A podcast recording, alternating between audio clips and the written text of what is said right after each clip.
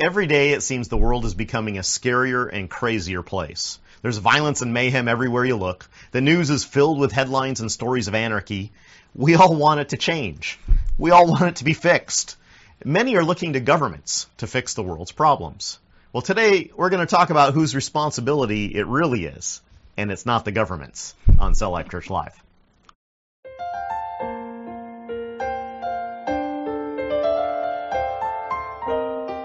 Welcome to Cell Life Church Live. Thank you for joining us as we share an inspirational message that is relevant to life today. Hello. Hi there. Thank you for joining us for a few minutes in the Cell Life Church studio.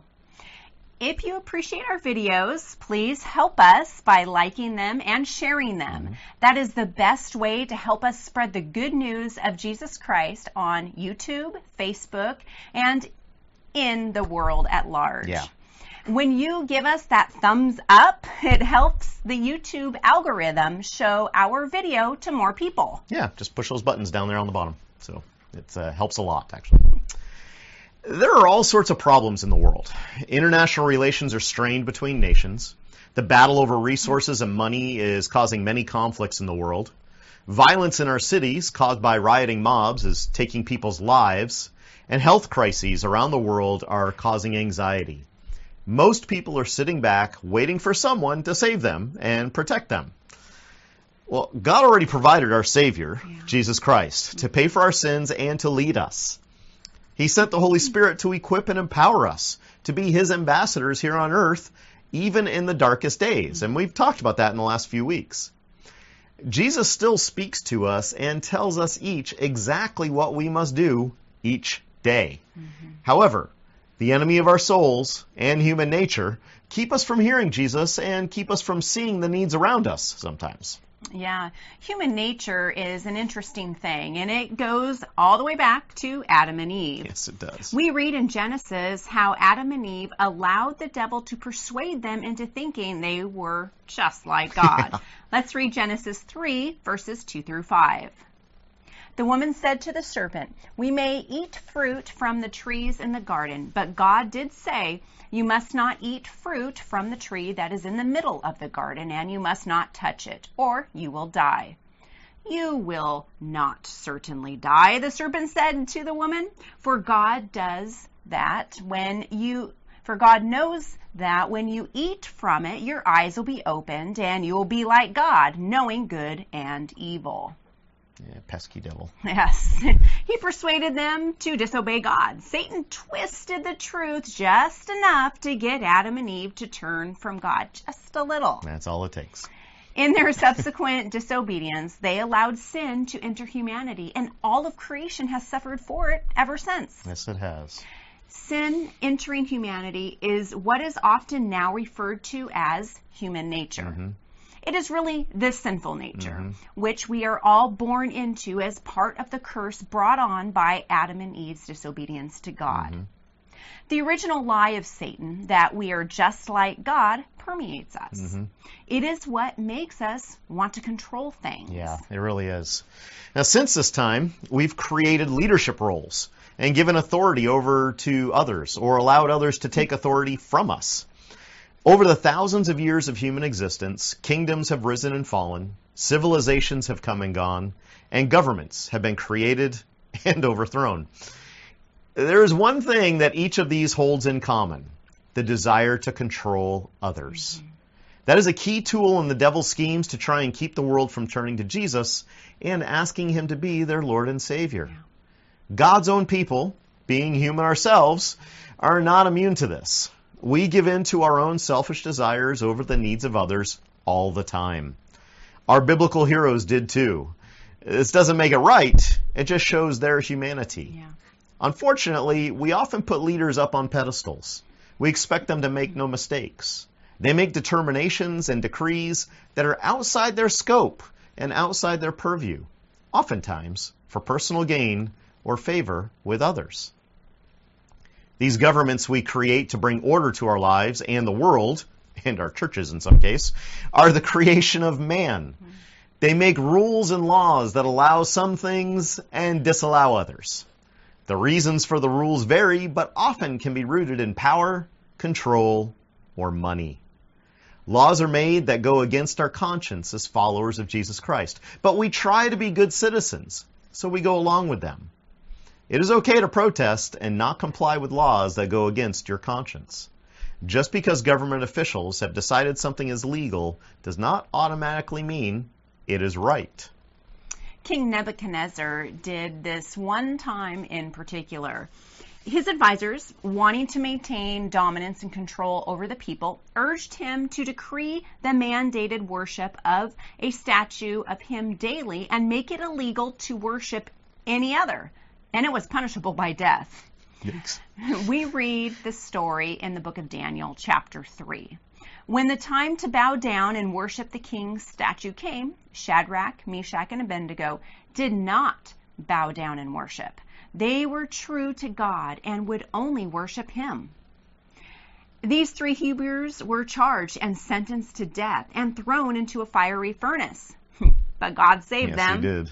In fact, when they were called out of the furnace, the Bible tells us that not a hair on them was singed, and their clothes did not smell of fire at all. That's amazing. so God. This was a powerful witness of the power of God and caused Nebuchadnezzar to yield to God himself. Yeah, that's which is awesome. And that's the whole purpose of miracles. We cannot trust government to fix our problems or the problems of the world.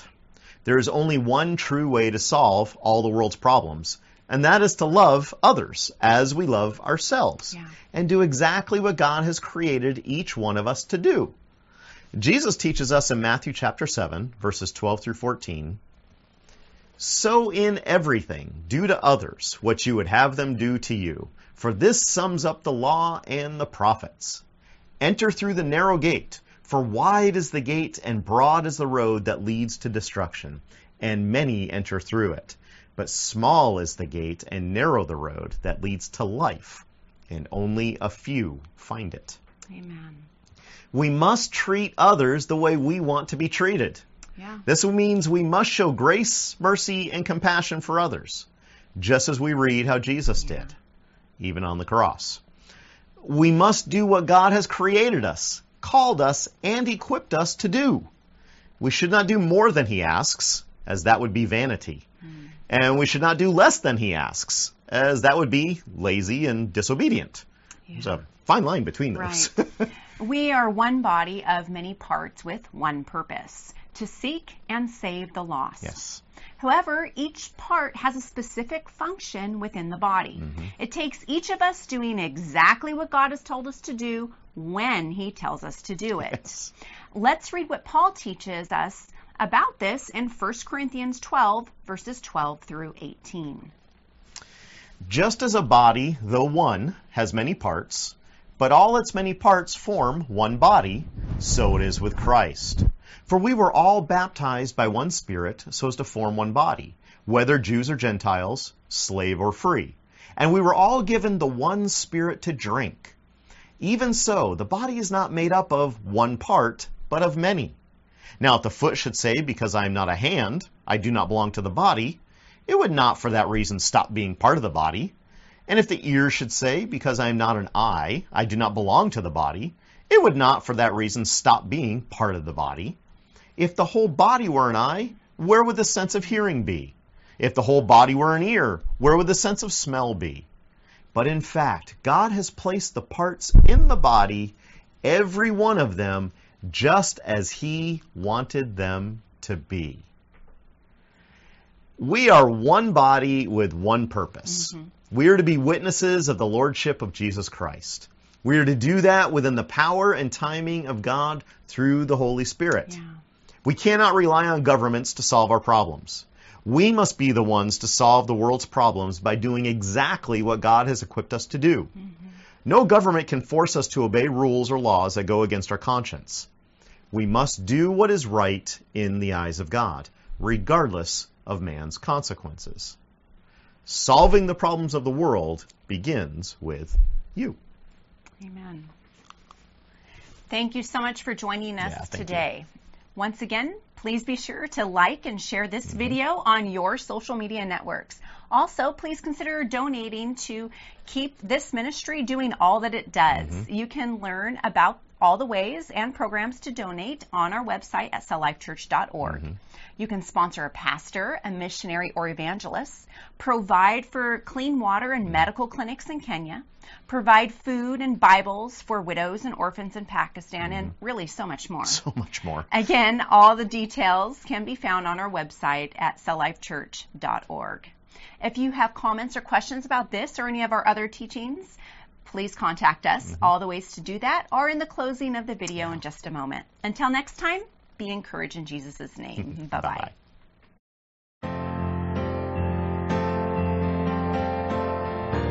Thank you for joining Cell Life Church Live. We hope you've been encouraged. If this message touched you in some special way and you would like to contact us, you may do so on our Facebook page, website, this YouTube channel, or email. We enjoy hearing how these messages impact your life. Would you consider supporting Cell Life Church financially? Contributions can be made online and are tax deductible in the United States. Details for giving can be found on our website at www.celllifechurch.tv.